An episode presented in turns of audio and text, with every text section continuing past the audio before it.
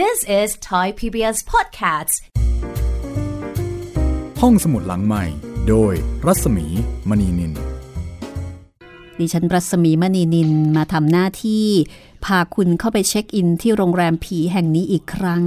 จากบทประพันธ์ของออัฏฐจินดา งานที่ทำชื่อเสียงให้กับออัฏฐจินดาเป็นที่รู้จักอย่างมาก แล้วก็ได้รับความนิยม อย่างต่อเนื่องมานานหลายสิบปีนะคะ ในเวอร์ชันล่าสุดที่ได้รับการนำมาสร้างเป็นละครโทรทัศน์ คือเวอร์ชั่นที่มีคุณชาคริตแย้มนาม รับบทเป็นหลวงนฤบาล เมื่อปี 2553 แต่ว่าสำหรับรายการห้องสมุดหลังไมค์นำบทประพันธ์มาอ่านมาเล่าให้ได้ฟังตรงตามต้นฉบับค่ะ เหมือนกับได้อ่านหนังสือฉบับย่อ แต่ถ้าสนใจจะอ่านฉบับจริงแบบเต็มเต็มๆเป๊ะๆ ก็ไปตามหาซื้อหนังสือกันได้เลยนะคะ จัดพิมพ์โดยสำนักพิมพ์แสงดาว มีสองเล่มจบแล้วตอนนี้เรามาถึงเล่มที่2แล้วกับตอนที่ 35 อีกไม่นานก็น่าจะพบกับตอนอวสานแล้วก็จะได้รู้ว่าในท้ายที่สุดแล้ว เรื่องราวจะลงเอยอย่างไร ความเดิมตอนที่แล้วค่ะ ปัทมาถูกหลอกให้ไปกับหลวงเนรบาลอีกครั้ง ในขณะที่มาริสาถูกหลวงเนรบาลหลอกไปตั้งใจจะเอาไปฆ่า แต่ว่าปริญญากับวิสูตรก็ตามไปช่วยเอาไว้ได้ทันอีก คือพอตามมาริสาไปเจอ ปัทมาก็หายไปอีก วิสูตรกับปริญญาก็ปวดหัวมากนะคะ กับเรื่องวุ่นวายที่เกิดขึ้นไม่เว้นแต่ละวัน ไม่ได้หลับไม่ได้นอนกันละในขณะที่ตามหาปัทมาไม่เจอ ปริญญากับวิสูตรก็ถึงกับท้อแท้ใจ มีการไปเชิญหมอเติมกลับมา ไปขอคำแนะนำจากลุงเทียม แต่แล้วปัทมาก็กลับมาเอง พร้อมกับตุ้มหูนพก้าวเหมือนเช่นเคย คือทุกครั้งที่หายไป ก็จะได้อะไรติดไม้ติดมือกลับมาด้วย ครั้งนี้หลวงเนรุบาลต้องการที่จะให้ปัทมาพูดคุยกับตน ก็เลยคลายมนสะกดให้ชั่วขณะ ซึ่งก็ทำให้ปัทมากลัวมาก ก่อนที่จะไร่มนสะกด เช่นเคย แล้วก็พาปัทมากลับมาส่ง ครั้งนี้ปัทมาหายไปนานที่สุดสองวันสองคืน แล้วก็กลับมาในสภาพที่อ่อนระโหยโรยแรง หมอเติมก็กลับมาช่วยดูแลปัทมานะคะ จนกระทั่งปัทมา มีอาการดีขึ้น สามารถที่จะมีกำลังลุกขึ้นนั่งได้ ซึ่งก็ใช้เวลาถึง3วัน และวันนี้เป็นวันแรกที่ปัทมารู้สึกสดชื่นขึ้นกว่าทุกวัน ปริญญา ก็ตั้งใจที่จะคุยกับน้องสาว ดูสิว่าจะได้เบาะแสอะไรเพิ่มเติมบ้างไหม ว่าระหว่างที่หายไปปัทมาไปเจอเจออะไรมาบ้าง งานนี้ปัทมาจะสามารถเรียกความทรงจำกลับมาให้เป็นประโยชน์กับพี่ชายและวิสูตรได้หรือไม่กับการแก้ปัญหาเรื่องวิญญาณหลวงนฤบาล ที่ตามล่าตามล้างตามจองเวรไม่จบไม่สิ้นเรื่องราวจะเป็นอย่างไรต่อไปเชิญติดตามรับฟังได้เลยนะคะ กับโรงแรมผีตอนที่ 35 ปริญญาพาวิสูตรกับหมอเติมเข้ามาในห้อง ปริญญา รู้สึกเบาใจ เมื่อเห็นปัทมานอนยิ้มอยู่บนเตียงด้วยท่าทีที่สดชื่นขึ้น เป็นไงบ้างยายปัด วันนี้หน้าตาแจ่มใส น่าจะพอเล่าเรื่องอะไรให้ฟังได้บ้าง ใช่ค่ะ วันนี้รู้สึกสบายมาก แต่วิสูตรรู้สึกว่าจะยุบยุบลงไปหน่อยนะคะ ก็คงเป็นบ้างล่ะ คนเรา ถ้ากินนอนไม่ค่อยเป็นเวลา มันก็ชักจะยุบ หมอดูจากสีหน้าสีตาของปัทมาจับข้อมือดูเลือดลมแล้ว ก็เงยหน้าบอกปริญญาว่าข้อยังชั่วมากแล้ว อีกสองสาวันก็น่าจะเป็นปกติ แต่ว่าอย่าให้ซ้ำอีกก็แล้วกัน คราวนี้ หายไปหลายวันนะจำอะไรได้บ้างไหมยายปัด พอจะจำได้บ้างค่ะจำได้บางอย่าง แต่ดูเหมือนว่าจะไม่มากนัก มันเหมือนหลับหลับตื่นตื่น ถ้ารู้สึกตัวตื่นขึ้นมาก็จำได้ แต่พอหลับก็จำอะไรไม่ได้ เหมือนกับที่เคยบอกมาแล้วว่ามันเลือนๆเหมือนฝันไม่มีอะไรแน่นอน หมอเติม หยิบตะกรุดออกมาดอกหนึ่งตอนนี้เอาตะกรุดนี้ห้อยคอซะก่อน แล้วก็อย่าเอาออกเป็นอันขาด ถึงใครมาล่อหลอกให้เอาออกอย่างไรก็อย่าเชื่อ ถ้าคุณห้อยตะกรุดอยู่นี่ รับรองว่าไม่มีอันตราย แต่ถ้าหากถอดออกเมื่อไหร่ คราวนี้เห็นจะเรียกไม่ลุกปลุกไม่ตื่นเป็นแน่ ออจริงสิทำไมวันนั้นถึงได้ถอดมงคลที่หมอให้ อ้าว ก็ทำไมไม่ถอดล่ะคะ หมอบอกให้ถอดดิฉันก็ถอด ดิฉันเถียงว่าก็ไหนบอกไม่ให้ถอดยังไงล่ะคะ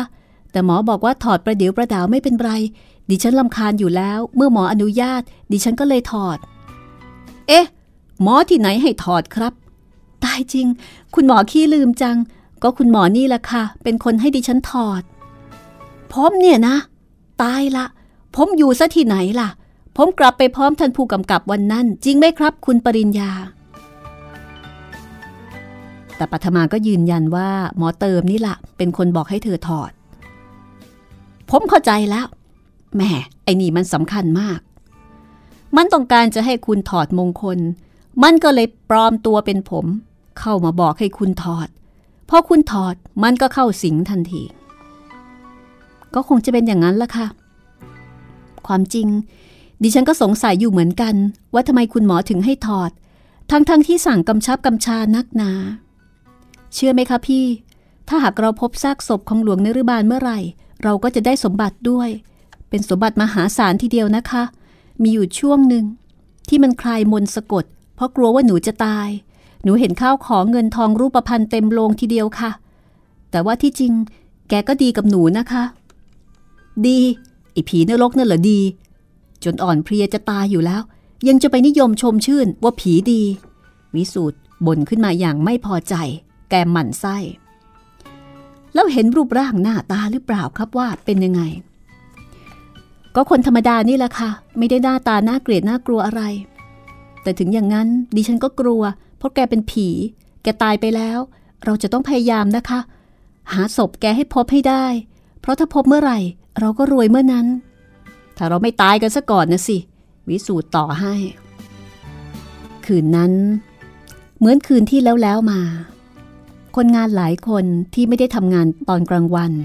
ก็ต้องออกไปอยู่ยามเฝ้าสิ่งของแล้วก็บริเวณโรงแรมในเวลากลางคืน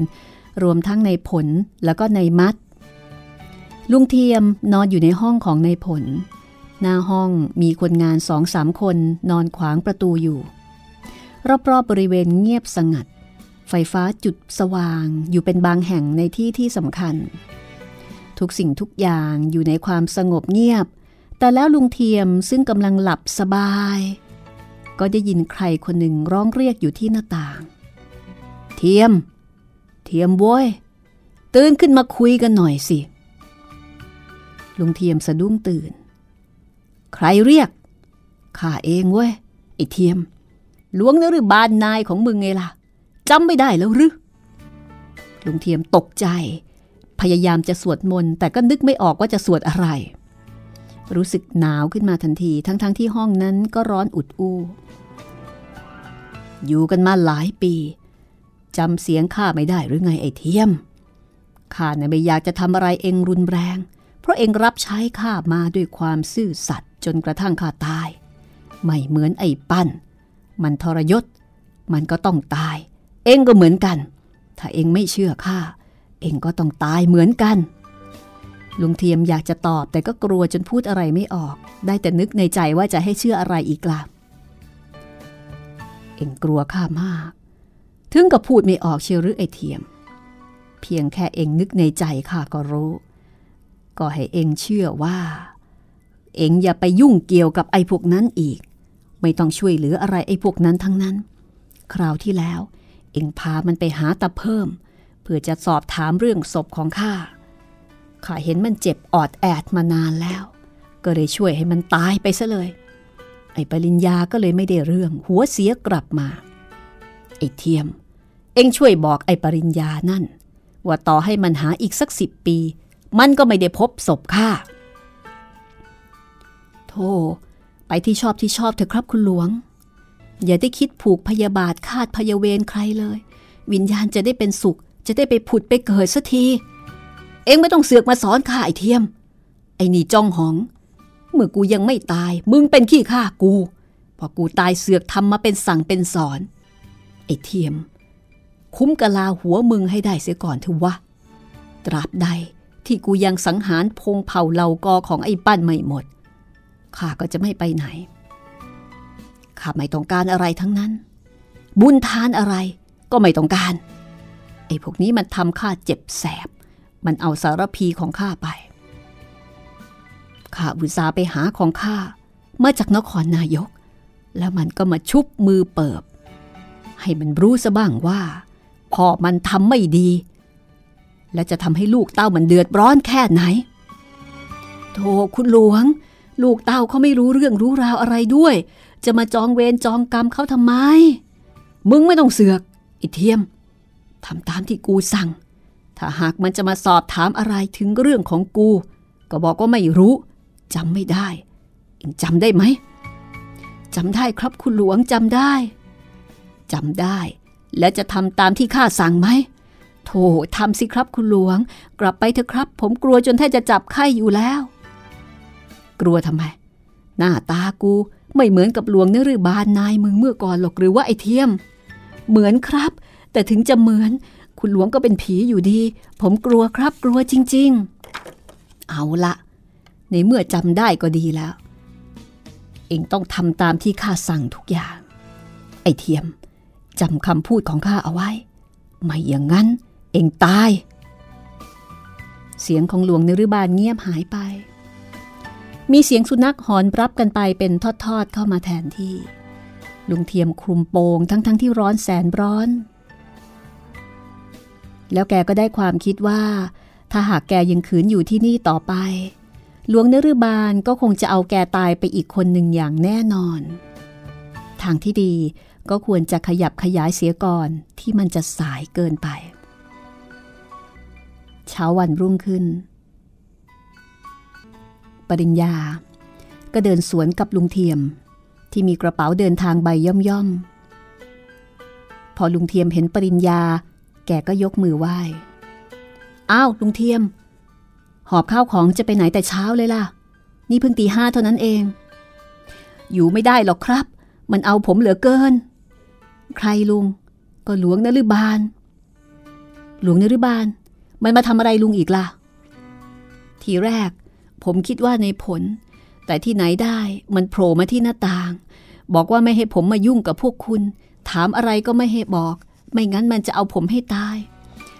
โถคุณครับ มันมาขาดคั้นขนาดนี้ แล้วผมจะอยู่ได้ยังไง ผมต้องไปละครับ คุณต้องไป ลุงไปไม่ได้ ลุงยังไม่รู้อะไร ฉันไม่กล้าบอกลุง เพราะกลัวว่าลุงจะกลัว คือเมื่อวันที่มาริสาหายไป แล้วปัทบาก็หายตามไปด้วยอีกคน ตอนนั้นฉันรู้สึกท้อใจ หมดกำลังใจ ที่จะอยู่สู้ต่อไปอีก ก็ไปหาคุณพ่อที่เรือนกระจก แล้วก็ได้ยินเสียงคุณพ่อพูดอยู่ข้างหลัง คุณพ่อบอกว่า ให้เลี้ยงลุงไว้ อย่ายอมให้ลุงไปไหนอีกเป็นอันขาด ท่านบอกว่าลุงเป็นเพื่อนเก่าแก่ของท่านมาช้านาน โธ่ปั้นเอ้ย ตายแล้วยังอุตส่าห์เป็นห่วงเพื่อน แล้วเรื่องเงินทอง ท่านสั่งเอาไว้ยังไงบ้างหรือเปล่าครับ ท่านก็สั่งเอาไว้เหมือนกัน ท่านสั่งไว้ว่า ให้เลี้ยงดูลุงให้มีความสุข ถ้ามีเหตุขัดข้อง ก็ให้ลองถามลุง ลุงจะช่วยเหลือได้ เพราะว่าลุงเป็นคนเก่าแก่ ย่อมจะเคยได้รู้เห็นอะไรก่อนมามาก แล้วฉันเองก็นับถือลุงจริง ๆ นับถือเหมือนเป็นญาติของฉันคนหนึ่งเหมือนกัน ถ้าหากลุงไปอีกคนนึง แล้วฉันจะพึ่งใครล่ะ ลุงเทียมถึงกับเช็ดน้ำตา ตื้นตันที่ปริญญานับถือแกเป็นเสมือนญาติ ซึ่งแกเองก็ไม่มีญาติเหลืออยู่ที่ไหนอีก เอาละครับ ในเมื่อคุณนับถือผมผมก็ต้องอยู่ ถึงจะเป็นตายร้ายดียังไง ก็ต้องอยู่ช่วยกันไปจนถึงที่สุด แก่แล้วเมื่อมันจะตายเพราะไอ้ผีนรกนี่ผมก็ยอม ปริญญากอดลุงเทียมไว้ รู้สึกว่ามีน้ำตาปริ่มออกมาคลอหน่วย นึกอยากจะพูดอะไร แต่ก็พูดไม่ออก พอดีวิสูตรเดินหน้ามุ้ยกลับมา ไง ข่าวดีไหม คือวิสูตร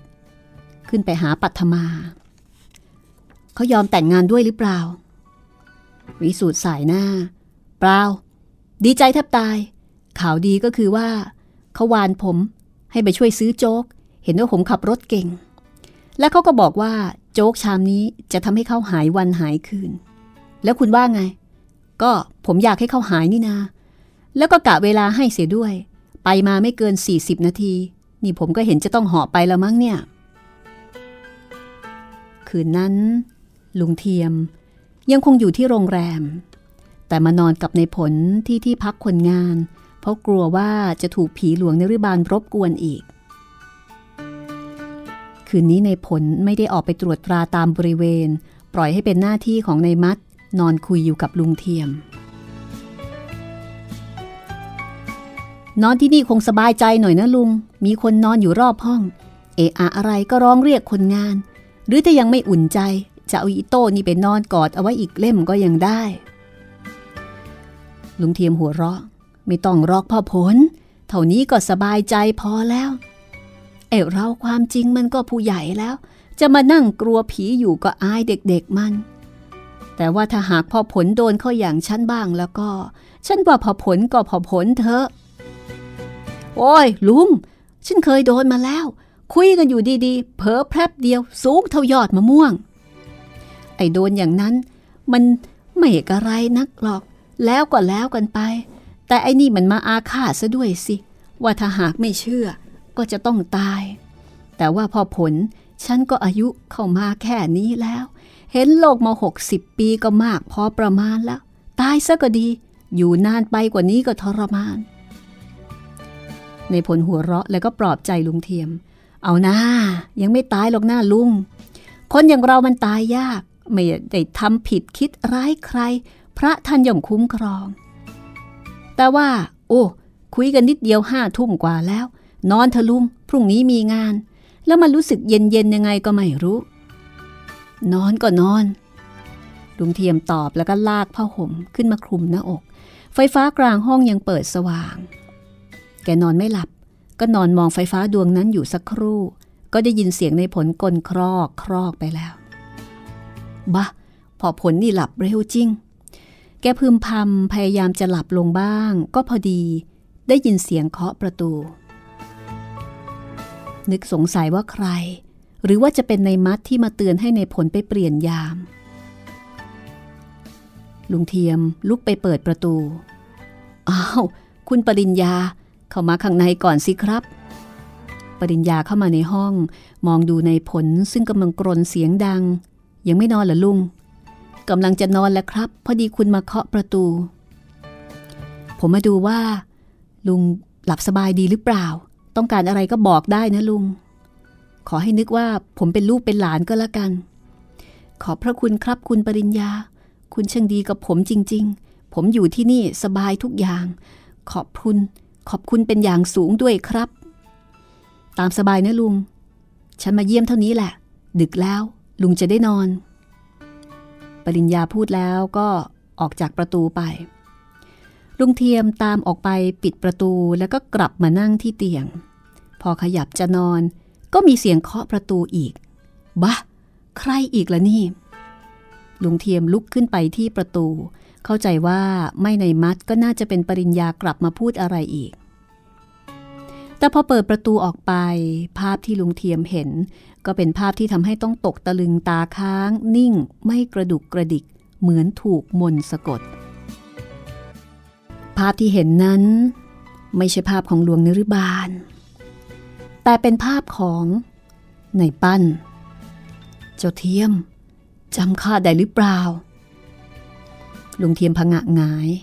ด้วยความกลัว ข้าเป็นเพื่อนของเองแต่เก่าก่อน ข้าไม่ทำอะไรเองหรอกเจ้าเทียม ที่ข้ามานี่ ข้าก็รู้ว่าเองจะกลัวข้า ข้าไม่อยากมาให้เองเห็นหรอกนะ แต่มันจำเป็น เจ้าเทียม เองเป็นผู้ใหญ่ นิสัยใจคอของเองก็เป็นคนที่ไว้เนื้อเชื่อใจได้ข้าขอฝากลูกข้าไว้ด้วยทั้งสองคน หลวงเนรุบาลมันคอยจะสังหารลูกข้า เองจะต้องช่วยนะ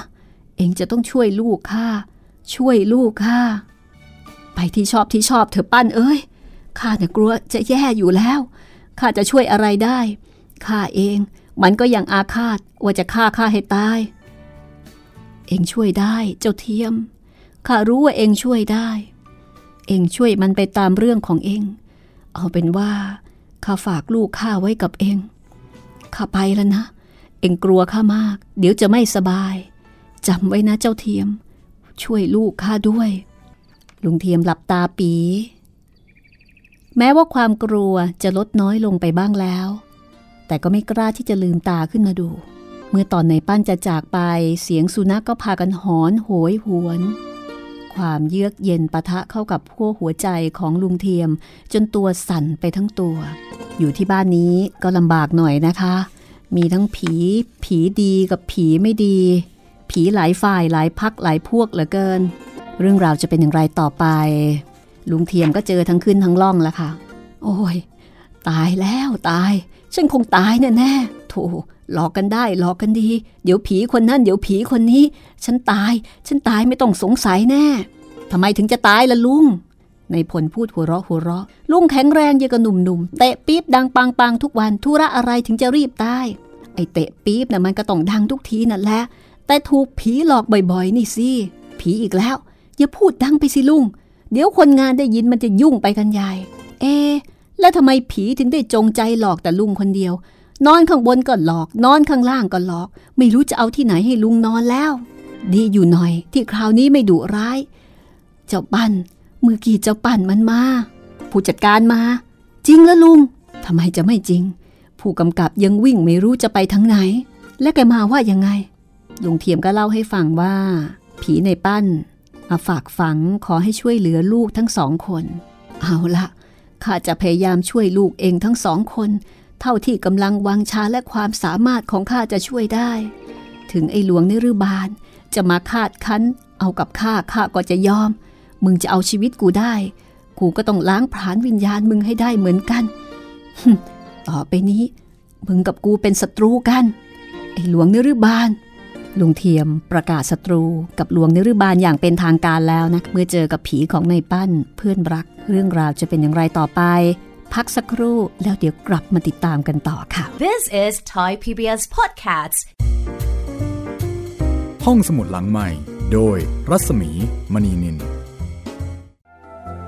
เข้าสู่ช่วงที่ 2 นะคะ ของตอนที่ 35 โรงแรมผีค่ะ เหตุการณ์ก็ยังคงดำเนินไป เหมือนเหมือนเดิม แต่สิ่งที่ไม่เหมือนเดิมก็คือ ตอนนี้ดูเหมือนว่าปริญญากับวิสูตรจะมีสมาชิกที่จะร่วมเป็นร่วมตายเพิ่มขึ้น นั่นก็คือลุงเทียม ซึ่งได้รับการฝากฝังมาจากนายปั้นนะคะ ตอนแรกลุงเทียมก็สองจิตสองใจ แต่พอคิดคิดไปโอ้คราวนี้ตัดสินใจเด็ดขาดค่ะ สู้ตาย คือยังไงยังไง ก็อายุเยอะอยู่แล้ว เพราะฉะนั้น งานนี้ไม่มีกลัวละค่ะ จะมีการตระเตรียมแผนการอะไรอีก ในการที่จะตามหาศพของหลวงนฤบาลเพื่อที่จะเอามาจัดการ จัดการกำราบผีร้ายตตนเดเขาเรียกว่าอะไรนะ ผีร้ายตัวนี้ใช่ไหมหรือว่าตนนี้เอาเป็นว่าผีหลวงนฤบาลนั่นแหละ ถ้าพร้อมแล้ว ติดตามฟังได้เลยค่ะ ตอนที่ 35 ช่วงที่ 2 ค่ะ ลุงเทียมตัดสินใจแน่วแน่ว่าแกจะอุทิศชีวิตช่วยเหลือลูกของเพื่อน ไม่ว่าจะต้องเจอเจอกับหลวงนฤบาล ด้วยวิธีที่ร้ายกาจสักแค่ไหน แกทำใจแล้วนะคะว่าตายเป็นตาย ถ้าตาย ก็จะได้ไปเจอกับนายปั้นเพื่อนเก่าของแกในปรโลก เมื่อลุงเทียมแน่ใจเช่นนี้แล้ว แกก็เร่งรัดที่จะพยายามปราบศัตรูของแกให้เสร็จสิ้นไป แม้ว่าต้องใช้เวลาหรือความพยายามอันยากลำบาก สักแค่ไหนก็ตาม ในตอนเช้าวันรุ่งขึ้น แกพบปริญญาและวิสูตรในห้องรับแขกชั้นล่างของโรงแรม ปริญญาเห็นหน้าลุงเทียมก็ทักบอกว่า ไงลุง เมื่อคืนได้ข่าวว่าเจอคุณพ่อไม่ใช่หรอ ครับ เจอเขาแล้ว เห็นในมัดบอกว่าถึงกับลมใส่เชียวหรอ ก็เป็นบ้าง ตกใจนี่ครับคุณ เมื่อคืน ผมรับสัญญากับเจ้าปั้นว่าจะช่วยเหลือคุณทั้งสองคน ผมหมายถึงคุณปัทมาด้วย แล้วก็เพราะที่ผมได้รับคำมันอย่างยอมถวายชีวิตนี่แหละ ผมจึงอยากจะเริ่มลงมือปราบไอ้หลวงนรกนั่นเสียเลยทีเดียว ลุงมีทางอะไรที่จะปราบมันหรือ ผมก็ว่าเราจะต้องพยายาม ไปอย่างหลับหูหลับตานั่นแหละครับ เราไม่มีทางอะไรที่ดีไปกว่าการหวนกลับไปหาย่านุ่มอีกครั้ง พยายามสอบถามแก ถึงเรื่องเอกสารที่เกี่ยวกับมรดก หรือพินัยกรรมของหลวงนฤบาล บางทีอาจจะได้หลักฐานเกี่ยวกับศพหลวงนฤบาลบ้าง ถึงยังไงก็ยังดีกว่าให้มันมาหักคอ เป็นความคิดที่ดีมาก แต่ว่าย่านุ่มจะยอมบอกเราเหรอ วิสูตรเห็นด้วยแต่ก็ยังสงสัย ลุงเทียมบอกว่า แกอาจจะบอกครับ เพราะแกเองก็คงไม่รู้ว่าจะเอาศพหลวงนฤบาลมาทำไม อย่างน้อย เราก็ได้เอกสาร แล้วก็น่าจะเป็นประโยชน์อยู่บ้าง จริงของลุง วิสูตรก็ออกความเห็นว่า ถ้าเช่นนั้น เราควรจะมีของกำนันติดไม้ติดมือไปบ้าง และของที่น่าจะเหมาะสำหรับคนแก่ ก็น่าจะเป็นพวกหมากดิบ พลู ยาจืด ยาฝอยอะไรพวกนี้แหละ คนเราถ้าพอมีสินน้ำใจกันบ้าง อะไรอะไรก็น่าจะง่ายขึ้น วิสุทธ์เสนอแนะความเห็น ในการที่จะหาของเอาไปฝากย่านุ่ม ในขณะที่ปริญญาก็พูดถึงปัทมาน้องสาวว่าเวลานี้พอที่จะเดินเหินได้บ้างแล้ว เราจะทิ้งปัทมาไว้ที่นี่ไม่ได้นะ ต้องเอาไปด้วย แล้วก็ต้องขอร้องคุณมาริสา ให้ไปอยู่เป็นเพื่อนแก ในขณะที่เราออกไปทำงาน เชื่อว่าคุณมาริสาคงไม่ขัดข้อง วิสูตรหัวเราะก่อนจะบอกว่า คุณมาริสานะ่ะ แกไม่ขัดข้องหรอก แต่คุณมายุรีนะสิ ผมไม่เห็นแปลก ทุกสิ่งทุกอย่างเราทำด้วยความบริสุทธิ์ใจ เมื่อคุณมายุรีไม่เห็นวันนี้ เขาก็ต้องเห็นสักวันหนึ่ง แต่กว่าจะถึงวันนั้นคุณก็แย่เอานาปริญญา จากนั้นปริญญาก็จัดการตามแผนของลุงเทียม ในการที่จะออกติดตามหาศพของหลวงนฤบาล โดยเอาปัทมามาพักอยู่ที่บ้าน พร้อมกับมาริสา ลุงเทียมปริญญาและวิสูตรมาที่บ้านย่านุ่ม ซึ่งตอนนั้นกำลังจัดการศพของปู่เพิ่มสำเร็จเรียบร้อยไปตอนหนึ่งแล้วการเจรจากับย่านุ่มก็ไม่ได้ลำบากลำบนอะไรนัก ยิ่งมีของที่คนแก่ชอบ เช่นหมากพลูยาจืดยาฝอย ตามวิธีการของวิสูตรด้วยแล้ว ทุกสิ่งทุกอย่างก็ดูสะดวกเท่าที่ควรอย่างที่คิดเอาไว้ตั้งแต่แรก ปริญญาก็บอกกับยานุ่มว่า ในฐานะที่ผมเป็นลูกหลาน ผมอยากจะทราบประวัติ เรื่องราวความเป็นมาของคุณลุงเอาไว้บ้างครับ เพราะว่าตอนนั้นผมอยู่เมืองนอก แล้วก็ถูกท่านส่งไปตั้งแต่เล็ก ๆ อย่างน้อยก็ขอให้รู้ว่าศพของท่านอยู่ที่ไหน จะได้เอาทูบเทียนดอกไม้ไปกราบไหว้เคารพบบูชาขอขมาลาโทษเท่านั้นเองล่ะครับ ยานุ่มยังไม่ทันจะตอบ วิสูตรก็เสริมขึ้นอีกว่า ท่านเป็นคนดีครับคุณย่า ใจบุญสุนทาน เลี้ยงคนเอาไว้มากมายก่ายกอง ล้วนแล้วแต่ให้มีความสุขทั้งนั้นเจ้าประคุณเอ้ย หาคนดีๆ อย่างนี้ได้ที่ไหนหมากดิบนี่ดีนะครับ คุณย่า ซื้อมาจากบางขุนเทียน แล้วก็ ถ้าหากว่าเราได้กราบไหว้เคารพบบูชาศพของท่านแล้ว ก็จะทำบุญเลี้ยงพระทำบังสุกุลแผ่ส่วนกุศลไปให้ท่านอ้อพลูนี่ก็ดีนะครับ เพิ่งเก็บเอามาใหม่ ๆ ทีเดียวแหมถ้าทำได้อย่างนั้นก็ดีนะสิพ่อ เกิดเป็นคนคิดถึงบุญคุณคนน่ะดีนะพ่อนะทำอะไรอะไรก็เจริญทำมาค้าขายก็ซื้อง่ายขายคล่อง ไอ้คนที่ไม่คิดถึงบุญคุณคน คิดแต่จะทรยศอกตันยูน่ะ มีแต่จะฉิบหายบรรลัยจัก ตายไปตกนรกหมกไหมอยู่ในหม้อไฟไม่รู้ดับร้อยกับแสนกันอนันตชาติ ถึงจะยังไม่ตายก็เถอะ มันก็มักจะมีอันเป็นไปทันตาเห็น เดี๋ยวเจ็บโน่นเจ็บนี่ อยู่ดีๆ เป็นอมาพาตไปก็มี อย่าเคยเห็น พ่อคิดจะทำบุญสุนทาน อุทิศส่วนกุศลไปให้คุณหลวงท่านนะ่ะ อย่าเห็นด้วยนะหลานเอ้ย ลุงเทียมก็เอ่ยขึ้นบ้างว่า แต่มันจนใจอยู่ที่เราไม่รู้ ว่าศพของท่านอยู่ที่ไหนนี่สิ อีตอนนั้น ใครจัดการก็ไม่รู้ซะด้วย รู้แต่ตอนแรก มาตอนหลังๆนี่ไม่รู้เรื่องกับเขาเลย ไอจะทำลมๆแรงๆไปมันก็ได้ แต่มันก็ไม่เหมือนมีส่วนใดส่วนหนึ่งของร่างกายท่านมาตั้งประธานอยู่ด้วย มันทำให้เกิดความอบอุ่นกับผู้ที่บำเพ็ญกุศล ก็ถูกของพ่อเทียม ยานุ่มตอบแล้วก็บ้วนน้ำปากอ่าบ้วนน้ำหมากนะคะปรีดลงกระโถน ไอ้ฉันเนี่ย ก็จำไม่ได้หลงหลงลืมลืมได้ยินแต่พ่อเพิ่มเขาบอกว่าย้ายจากวัดอะไรที่ทางฝั่งทน แล้วก็เอาไปที่วัดทาง ทาง อะไรนะที่ชื่อมันเป็นหีบหีบนะพ่อเทียมรู้จักไหมวัดหีบหีบเอ๊ะ วัดอะไร เออเห็นจะเป็นวัดทางสัตหีบหรือเปล่าครับ วิสูตรลองดาว เออเออเออ ถูกละ สัตหีบย่าก็จำไม่ค่อยได้ เดี๋ยวก่อน สัตหีบนะ่ะมันกว้าง วัดไหนกันแน่แม่นุ่ม อืม ไอ้วัดอะไรแน่นี่ ฉันก็บอกไม่ได้นะพ่อเทียมจำได้แต่ว่าเป็นวัดร้าง มีพระอยู่องค์เดียวหรือว่าสององค์เท่านั้น เขาบอกว่าอยู่ตรง ตรง ตรงไหนครับคุณย่า อย่าเร่งนักสิพ่อ เออ เขาบอกว่าหน้าเกลือกับสัตหีบ แต่เห็นพอจะหาได้กระมังพ่อ เพราะว่าเป็นวัดร้าง ปริญญาหันมาซุบซิบกับวิสูตรตอนนั้นมันอยู่ใกล้บ้านเราเต็มที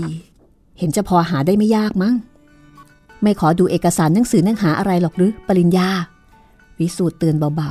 ๆ ไม่ต้องก็ได้ รู้อย่างนี้แล้วก็น่าจะพอหาเจอ วัดร้างในป่ามีอยู่เพียงวัดเดียวหรือว่าสองวัดเท่านั้น กระซิบกระซาบอะไรกันหรือพ่อ ให้ย่าได้ฟังบ้างสิเปล่าครับคุณย่า เรากำลังปรึกษากันว่าทำยังไงเราถึงจะหาวัดร้างนั่นพบ เพราะว่ามันกว้างเหลือเกิน ขอพยายามหน่อยสิหลานเอ้ย ทุกสิ่งนะไม่หนีความพยายามหรอก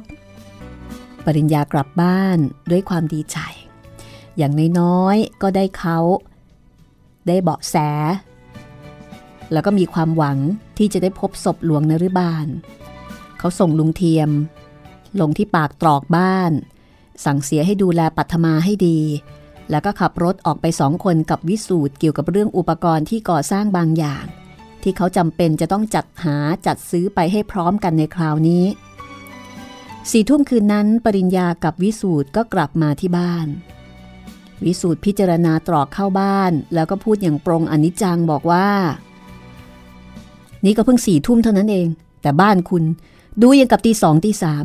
เงียบแล้วก็เปรี่ยว แล้วก็ออกมาอยู่จนสุดท้ายปลายโต่งกลางไร่กลางนาทำไมมันจะไม่เงียบไม่เปรี่ยวล่ะ จะหาที่ให้ดีกว่านี้อีกหน่อยก็ไม่ได้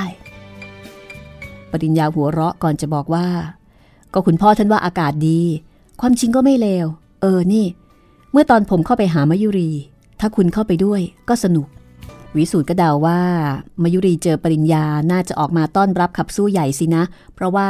จากกันมาสลายวัน ปริญญาสายหน้าก่อนจะบอกว่า เปล่า เขาไม่พูดกับผมเลยแม้แต่คำเดียว อ้าวไงอย่างนั้นล่ะ ผมก็เลยไปคุยกับคุณป้า คุณป้าบอกว่าทำใจแข็งไปอย่างนั้นเอง ความจริงชวนมาหลายหนแล้วว่าให้มารับมาริสา ก็เท่านั้นเอง พี่น้องกัน มันจะมีอะไร ว่าแต่ว่าเราจะวางแผนไปวัดร้างกันยังไงปริญญา ก็ไม่เห็นจะต้องวางแผนอะไร พรุ่งนี้เราก็เอาปัทมากับคุณมาริสามาส่งลงไว้ที่บ้าน เราสามคนกับลุงเทียมก็ไปสัตหีบก็เท่านั้น แต่มันจะไม่เท่านั้นนะสิ เดี๋ยวนี้เราก็ยังไม่รู้นะ ว่าวัดร้างนั่นอยู่ที่ไหน มีป่าก็ถามเอา อย่างน้อยก็น่าจะมีคนรู้จักบ้าง ทั้งสองไม่ได้พูดอะไรกันอีก พอรถถึงประตูบ้านปริญญาก็เลี้ยวเข้าไปในประตู มองขึ้นไปบนบ้านเห็นไฟปิดมืด สงสัยคงจะหลับกันหมดแล้ว วิสูตรหันมาบอกปริญญา ปริญญาก็หัวเราะบ่นบอกว่า งั้นไปซื้อขนมมาเยอะแยะ แล้วใครจะกินล่ะนี่ จากนั้นก็ขับรถเข้าไปในโรง ดับเครื่องเรียบร้อย ก็เปิดประตูลงมาข้างล่าง ปริญญากับวิสูตรช่วยกันหอบถุงขนมหลายอย่างที่ตั้งใจซื้อมาฝากปัทมากับมาริสาพอออกมาจากโรงรถ วิสูตรก็สกิดให้ปริญญา ดูพุ่มไม้ข้างบ้าน อะไร ที่พุ่มไม้ข้างบ้านนั่นดำๆเป็นรูปคนยืนทะมึนอยู่ เห็นไหม เมื่อปริญญามองตาม ก็เห็นร่างของใครคนหนึ่งยืนดำมาเมื่อมอยู่ในความมืดจริง ๆ ใช่ คน คงจะเป็นขโมย แต่เอ๊ะ มันกำลังเดินเข้ามาหาเรา วิสูตรมองร่างที่กำลังเคลื่อนไหวเข้ามาใกล้ด้วยความสนใจทำไมตัวมันถึงได้โตขนาดนั้น ดูสิ ไหลกว้าง กล้ามก็ใหญ่มาก มันเดินตรงมาทางนี้จริง ๆ ปริญญา ระวังตัวเอาไว้ วิสูตรพูดเท่านี้ก็ร้องบอกกับร่างที่กำลังเดินเข้ามาว่า หยุดอยู่ตรงนั้นนะ แกเป็นใครก็ตาม อย่าเข้ามาอีกเป็นอันขาด ปรากฏว่ากลับมีเสียงหัวเราะเกล้าวๆฟังและชวนคนลุกขนพอง และเสียงหัวเราะนี้เองที่ทำให้ปริญญากับวิสูตรรู้ว่า ไม่ใช่ใครที่ไหนแน่นอน หลวงนฤบาลนั่นเอง แล้วก็ไม่ผิดหวังใช่จริง ๆ ไอ้ปริญญา ข้ามาคอยเองตั้งแต่หัวค่ำวันนี้คงดีใจละสินะ ที่รู้ว่าศพของข้าอยู่ที่วัดร้าง วิสูตรก็กระซิบบอกปริญญาว่า เอประยำนี่มันรู้เว้ย ปริญญาร้องตะโกนอย่างไม่สะทกสะทานว่า นึกแล้วว่าจะต้องเป็นแกผีนรก นี่นะ ฉันจะบอกอะไรให้สักอย่าง ไปเกิดดีกว่าไป อย่ามาหลอกลวงหลอกหลอนพวกฉันอีกต่อไปเลย ไม่มีใครเขากลัวแกหรอก ข้าไม่ต้องการจะให้เองกลัว แต่อยากจะบอกอะไรสักอย่าง บอกไม่ให้ตามหาศพ เพราะว่ากลัวว่าจะไม่ได้ไปผุดไปเกิดใช่ไหมล่ะ อีผีระยำอะไร ตายแล้วไม่อยู่ส่วนตาย ตายโหงไปแล้ว ยังจะมาเที่ยวอารวาส แล้วจะเอาความดีที่ไหน มาส่งวิญญาณขึ้นสวรรค์วะ วิสูตรร้องถาม ไอ้นี่ปากจัด ข้าไม่ต้องการสวรรค์วิมานอะไรของเอง ข้าต้องการจะฆ่าพวกเองให้หมดทั้งโคตรเท่านั้น รวมทั้งไอ้ปากจัดนี่กับไอ้ผู้กำกับด้วย เสียเวลา ที่จะมาตามหาศพข้า ให้เองตายแล้วเกิดใหม่ ก็ไม่มีวันพบ ไม่มีหวังที่จะทำอะไรกับศพข้าได้ ไม่มีหวัง มีไม่มี กูก็จะหาของกูเรื่อยไป ถ้ากูพบเมื่อไหร่ เมื่อนั้นโยมบาลก็จะตรึงมึงไว้ในนรก ไม่ให้ไปผุดไปเกิดแล้ววะ ปริญญาตอบอย่างไม่หวาดหวัน่น เหมือนกับว่ากลัวจนกระทั่งถึงที่สุดแล้ว ตามใจมึงไอ้ปริญญา เดี๋ยวนี้เองก็พบข้าแล้ว แต่ไม่ใช่ศพ เป็นวิญญาณ ดูสิ ไอ้ปริญญา ดู ดูเอาไว้เป็นขวัญตา จากนั้นร่างของหลวงนฤบาลก็เริ่มขยายใหญ่โตขึ้นกว่าเก่า ใหญ่จนกระทั่งศีรษะแทบจะจดยอดไม้ มันยื่นมือไขว่คว้าเข้ามาที่ปริญญาด้วยเจตนาจะเอาชีวิต ปริญญาพ่นกระสุน จากปืนพกในมือใส่เป้าหมายอยู่เบื้องหน้า ไปห้าหกครั้ง แต่ก็ไม่สามารถที่จะทำอะไรให้หลวงนฤบาลสะดุ้งสะเทือนได้เลย มันเอื้อมมือตรงมายังคนทั้งคู่ จากนั้นก็ตบเปรี้ยง ปรากฏว่าสองคนนั่นกระเด็นไปฟุบอยู่โคนต้นไม้ ห่างออกไปเกือบสองวา ลุงเทียมกับมาริสาออกมาดูเหตุการณ์ ไฟหน้าบ้านถูกเปิดสว่างสวัยไปทั่ว คุณปริญญา คุณวิสูตรเอ๊ะ ดูเหมือนได้ยินเสียงเมื่อครู่ เงียบไปไหนกันหมด โน่นน่ะลุง อยู่คนต้นเฟื่องฟ้านั่นไงล่ะคะ เกิดอะไรขึ้นคะ นี่ยิงกันเองหรือไง มาริสาจับวิสูตรเขย่าเมื่อเห็นว่าเขายังงงๆอยู่ ใครยิงกันเอง มันตบทีเดียวสองคนพร้อมกันนะสิ ใครตบคะวิสูตรหลวงนฤบาล หลวงนฤบาล มือของมันยังกับใบลาน ดูสิ โอ้ยขางโยหรือเปล่าลุงเทียม พิจารณาดูใบหน้าของปริญญา ก่อนจะบอกว่า อุมอุมยังไม่ถึงกับโยะแล้วมันยังไงกันละ่ะ ถึงได้มาเจอมันเข้า วิสูตรก็เลยเล่าให้ฟังว่า หลวงนฤบาลเนี่ยมาคอยอยู่ก่อนแล้ว ที่สำคัญก็คือหลวงนฤบาลรู้ ว่ามีการแอบไปถามความลับย่านุ่มเกี่ยวกับเรื่องที่ซ่อนของศพ แล้วมันก็บอกว่าเราไม่มีวันที่จะได้พบศพของมัน มันก็พูดไปอย่างนั้นแหละครับ แต่ความจริงมันก็คงกลัวว่าเราจะไปพบเข้าเหมือนกัน เพราะถ้าเป็นอย่างนั้นมันก็จะไม่ได้ไปผุดไปเกิดจริง อย่างที่หมอเขาว่าอะเป็นยังไงบ้างล่ะครับในช่างเลือดกำเดาไหลเนี่ยสิแผนการติดตามหาศพหลวงนฤบาลเริ่มขึ้นในวันรุ่งขึ้น ปริญญาส่งปัทมากับมาริสาเข้าโรงแรม แล้วก็ออกเดินทางพร้อมกับวิสูตรในเทียมลุงเทียมในผล ขับรถออกจากบางละมุงตรงไปยังนาเกลืออันเป็นจุดเริ่มต้น ชั่วเวลาไม่ถึงชั่วโมง ปริญญาก็พาคณะมาหยุดอยู่ที่ปากทางแยกแห่งหนึ่ง ผมเคยทราบว่า ลึกเข้าไปในป่าตรงทางแยกนี้ มีวัดร้างอยู่วัดหนึ่ง จะใช่หรือเปล่าก็ไม่รู้ ถามชาวบ้านสิครับ เดี๋ยวก็รู้เรื่อง ในผลออกความเห็น ปริญญาก็เลยให้ในผลเนี่ยไปถามชาวบ้านไปหาข้อมูลมา ในผลก็โดดลงจากรถแล้วก็เดินหายเข้าไปในป่าข้างทางที่กะว่าน่าจะมีบ้านคน เราจะต้องรีบกลับให้ทันก่อนค่ำปล่อยปัทมาเอาไว้คนเดียว ผมไม่ไว้ใจ คุณมรีสาแกก็อยู่นี่ครับ เห็นจะไม่เป็นอะไร เพราะอย่างน้อยก็อยู่กันถึงสองคน โถลุงจำไม่ได้เหรอ วันนั้นก็โดนเข้าทีเดียวทั้งสองคนนั่นแหละ ไม่มีใครดีกว่าใคร มาริสาเองก็แทบแย่ ไอ้ผีนรกตัวนี้มันร้าย อย่าไปว่ามันครับ เดี๋ยวมันได้ยิน ในผลนี่ยังไงหายไปตั้งสิบนาทีแล้ว ได้ความยังไงไม่ยักก็รีบกลับมาบอก ปริญญาบุ้ยปากไปที่ทางแยกก่อนจะบอกว่า นั่น มานั่นแล้ว ในผลกลับมาก็บอกว่ามีวัดร้างอยู่ในป่านี่แหละครับ แต่ว่าทางเข้า เข้าไปหน่อย เขาบอกว่าก็ไม่ร้างนัก มีพระอยู่รูปหนึ่งหรือว่าสองรูป เอาละท่านจะอยู่กี่รูปก็ช่างท่านเถอะ ขอให้มีวัดร้างตรงนี้ก็แล้วกัน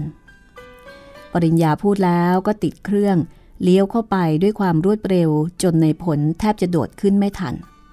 ลึกเข้ามาจากถนนใหญ่ประมาณกิโลเมตรเศษ ทางค่อนข้างลำบาก โดยมากเป็นหลุมลึก บางแห่งก็เป็นแอ่งน้ำสองข้างทางเป็นป่าต้นสาบเสือ นานๆ จะมีต้นตะเคียนขนาดใหญ่ขึ้นอยู่ข้างทาง ยิ่งไกลทางก็ยิ่งลำบาก แม้จะต้องนั่งรถที่โครงเครงเหมือนนั่งเรือมาเกือบครึ่งชั่วโมงแล้ว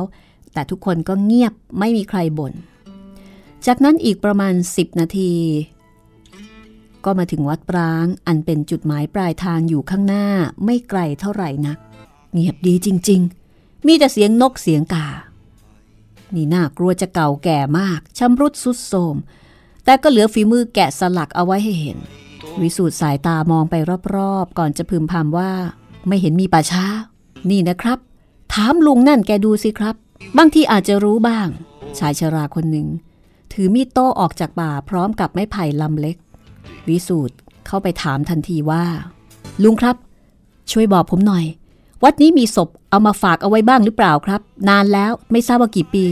เอ ผมก็เป็นสับปเหร่ออยู่ที่นี่แหละครับ แต่นึกไม่ออกว่าจะมีใครเอาศพมาฝากบ้างหรือเปล่า มันมาก ขอโทษ ผู้หญิงหรือผู้ชาย ผู้ชาย ชื่อหลวงนฤบาล หลวงนฤบาล หลวงนฤบาลอะไรไม่ทราบนฤบาลอะไรก็ช่างเถอะ แต่ขอให้เป็นหลวงนฤบาลก็แล้วกัน ถ้าเป็นขุนนางแล้วก็มี พร้อมจำได้แน่ว่าเป็นศพท่านขุนหรือว่าหลวงอะไรนี่แหละ ที่จำได้ เพราะสงสัยว่า เป็นถึงขุนนางรางน้ำแต่ทำไมเอาศพมาไว้ซอมซ่อแบบนี้ มาสิครับ ตามผมมา อยู่ในห่วงซุยใกล้ๆนี่เอง ทุกคนออกเดินตามลุงสับปเหร่อด้วยความดีใจ ที่จะได้ปราบปรามหลวงนฤบาลให้อยู่หมัดสักทีปัทมายังบอกอีกว่าถ้าพบศพหลวงนฤบาลก็จะพบสมบัติด้วย วิสูตรนึกกระยิมยิ้มย่อง อย่างน้อยก็จะได้แก้แค้นหลวงนฤบาลที่คุยนักคุยหนาว่าไม่มีใครจะหาศพแกเจอ ทุกคนพากันมาหยุดอยู่ที่หน้าห่วงซุย ซึ่งก่ออิฐถือปูนไม่แน่นหนาแข็งแรงอะไรนะ ก็คงจะต้องรอลุ้น ตอนหน้าตอนที่ 36 ว่าจะสมหวังอย่างที่ใจนึกหรือไม่ This is Thai PBS Podcasts. ห้องสมุดหลังใหม่ โดยรัศมีมณีนิน